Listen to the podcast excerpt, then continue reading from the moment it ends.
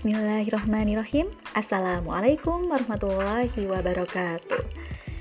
Ya, ada salah satu quotes of the day hari ini yang memang sangat luar biasa untuk memperingati Sumpah Pemuda kali ini.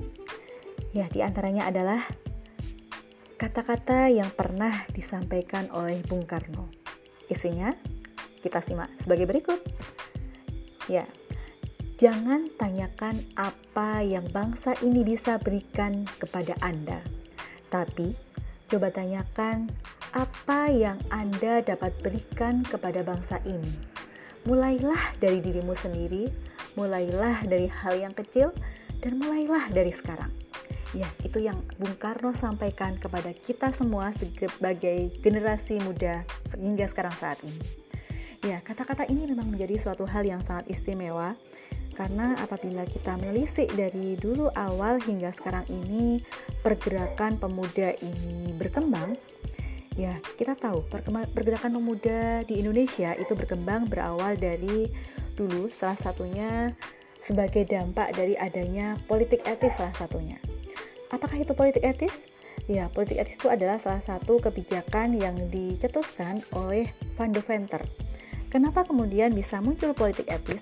Politik etis ini dulu sebagai politik balas budinya dari Belanda kepada Indonesia. Balas budi untuk apa? Balas budi salah satunya yang memang Belanda lakukan ketika dulunya ada eh, kritikan-kritikan-kritikan uh, dari pihak Belanda ataupun sebenarnya orang Belanda yang ada di Indonesia yang sangat simpatik terhadap bangsa Indonesia sendiri. Kenapa kok kemudian muncul ke, uh, kritikan kepada Belanda? Hari ini karena penderitaan rakyat dari Hindia Belanda Hindia Belanda yang di sini dimaksud adalah Indonesia yang ini dulunya itu uh, berkepanjangan. Nah, yang di antaranya dulu ketika Belanda ini akan mengadakan suatu uh, pesta yang memang itu diselenggarakan di Indonesia untuk memperingati ya suatu hal yang memang sangat istimewa yang ada di Belanda sana. Nah, sehingga kemudian memunculkan adanya suatu kritikan. Nah, di antaranya yang kemudian kita kenal dengan Peter Peter Bosov. Nah, Peter Bosov.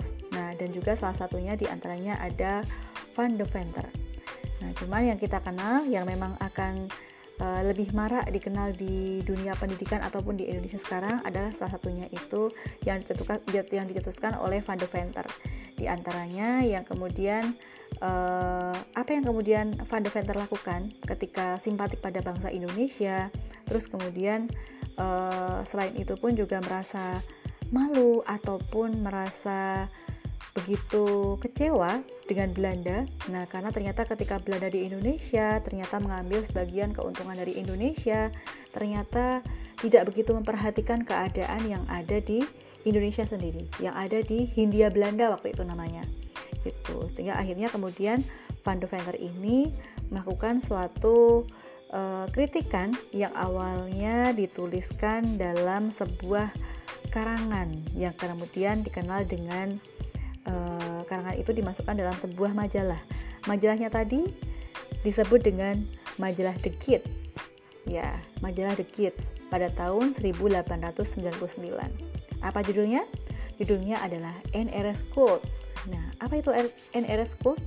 In RS Code itu yang kita sebut juga dengan hutang budi. Ya, tulisan Van ini dimasukkan dalam majalah tersebut dengan judul maksud, maksudnya majalah The Gears dengan judul NRS Code.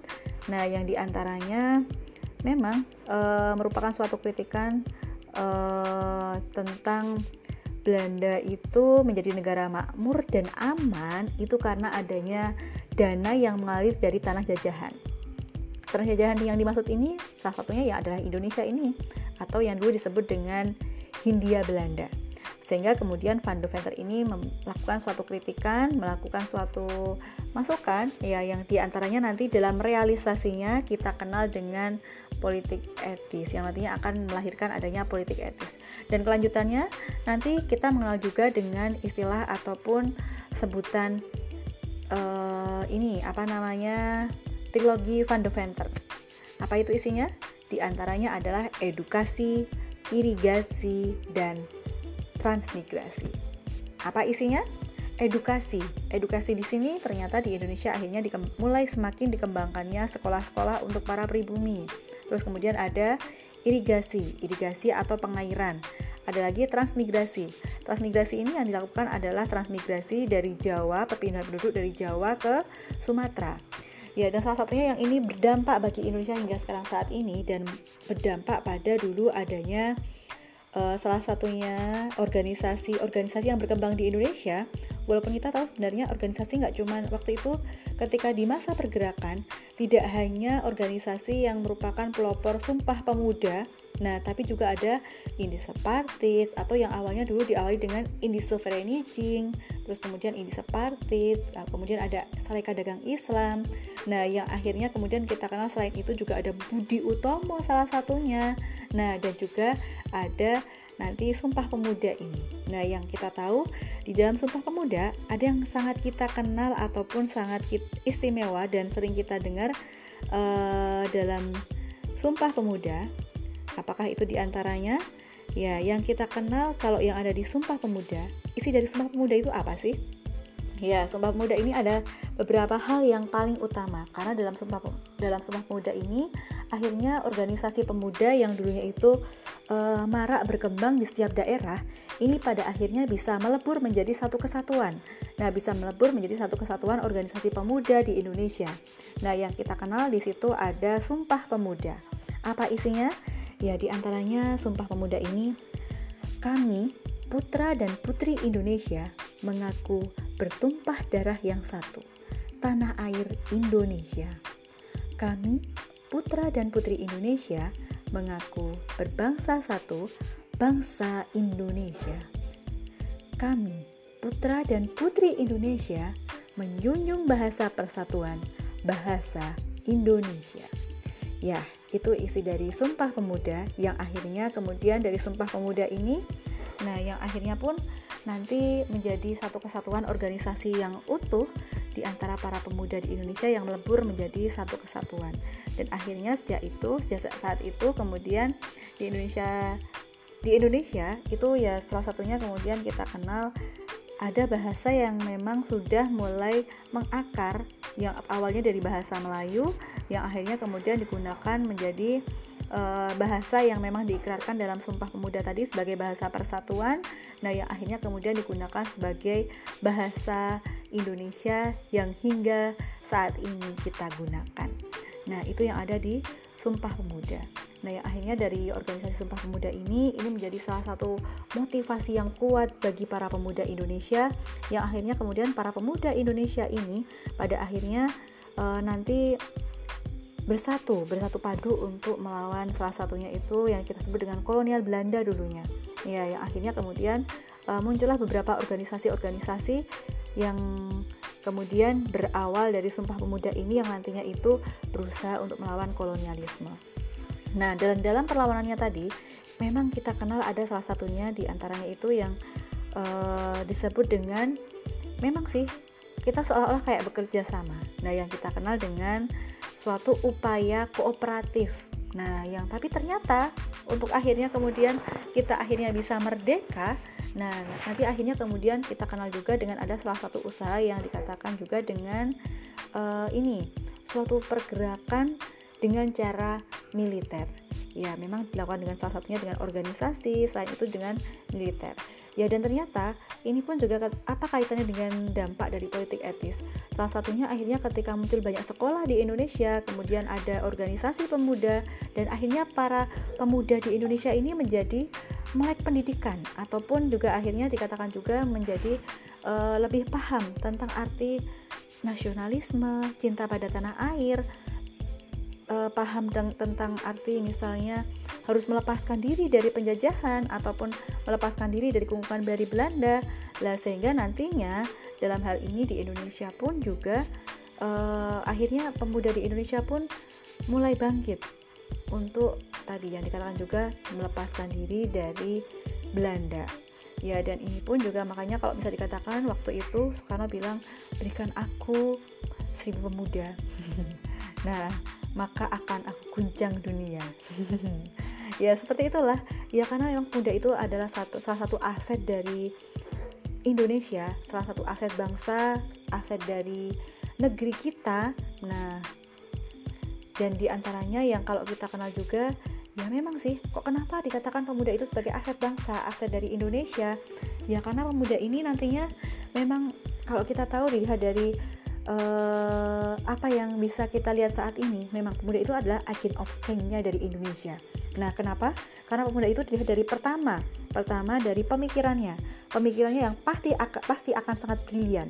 Lah sehingga para pemuda di Indonesia diharapkan nantinya memang bisa menciptakan ataupun uh, berbagi dan kemudian nanti bisa uh, merealisasikan ide-ide brilian yang dimiliki oleh para pemuda ataupun seorang pemuda hingga akhirnya nanti bisa mengubah Indonesia ini menjadi jauh lebih maju, lebih jaya dan lebih makmur, lebih agamis dan lain sebagainya.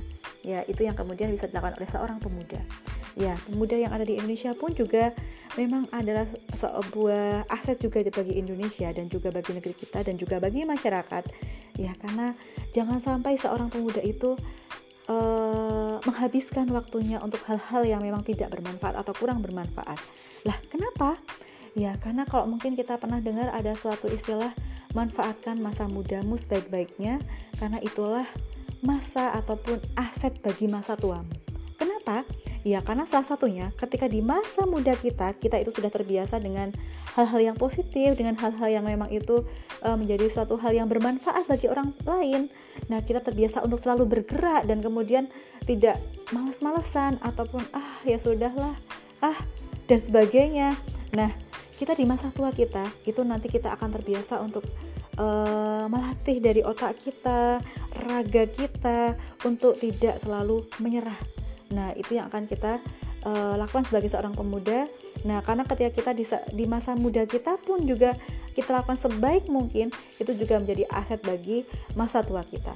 Karena ketika di masa tua kita, kita akan uh, salah satunya ya karena di masa tua kita kita memang pastinya akan ada masa-masa dikatakan di masa usia non produktif nah kita nanti akhirnya akan bergantung ya memang sih selain kepada selain Allah. Nah yang walaupun memang kita tahu kita hanya bergantung pada Allah. Nah tapi selain itu pun juga ada salah satu upayanya ikhtiarnya. Nggak cuman kita akhirnya berserah diri saja tapi ada salah satu ikhtiarnya.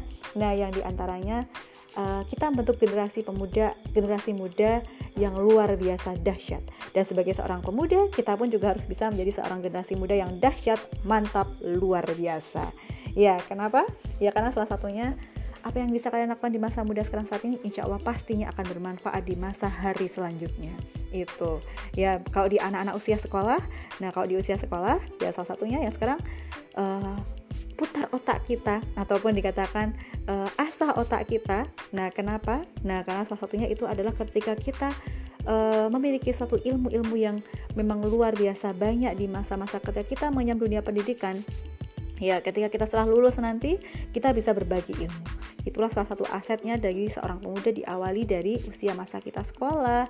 Nah, makanya kalau mungkin uh, salah satunya uh, sekolah nggak cuman ketika di usia SMP, SMA, tapi juga sekolah ataupun dikatakan sekolah paling utama itu adalah keluarga.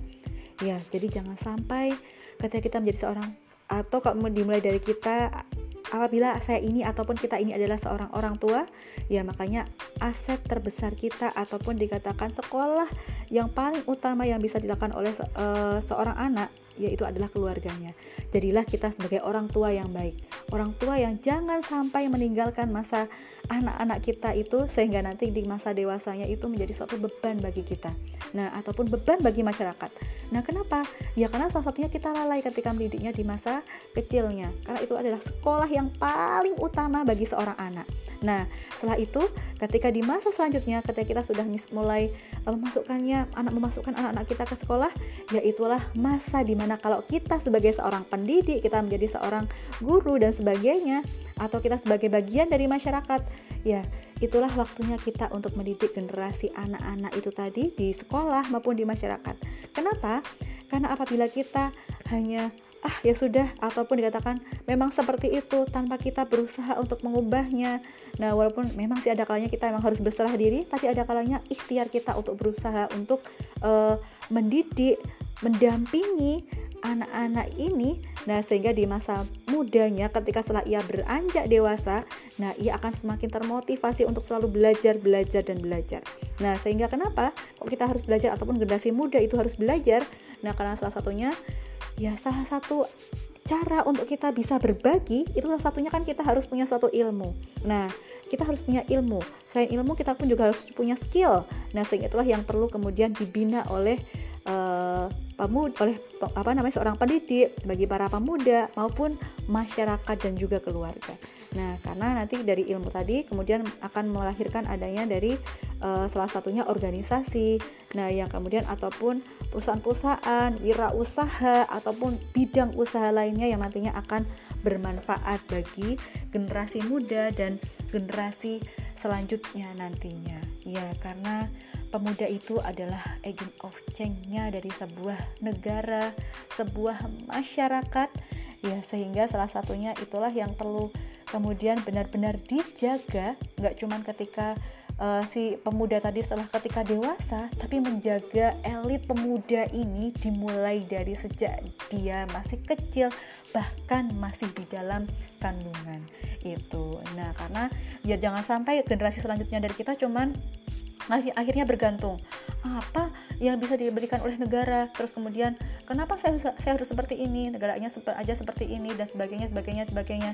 Dan jangan sampai generasi muda kita itu terbiasa sebagai orang yang ataupun generasi yang selalu berharap meminta meminta dan meminta nah hanya dengan meminta tanpa berusaha untuk berbagi melakukan ataupun memberi mulai dari hal-hal yang kecil makanya kalau mungkin tadi dikatakan quotes of the day hari ini dari Bung Karno itu adalah jangan tanyakan apa yang bangsa ini bisa berikan kepada Anda. Tapi coba tanyakan apa yang Anda dapat berikan kepada bangsa ini. Mulailah dari dirimu sendiri. Mulailah dari hal yang kecil dan mulailah dari sekarang. Ya, itu. Oke, terima kasih. Semoga menjadi suatu hal yang bermanfaat di hari ini. Sampai jumpa lagi di sobat di media ataupun dia link belajar dan berbagi dan salam sumpah pemuda.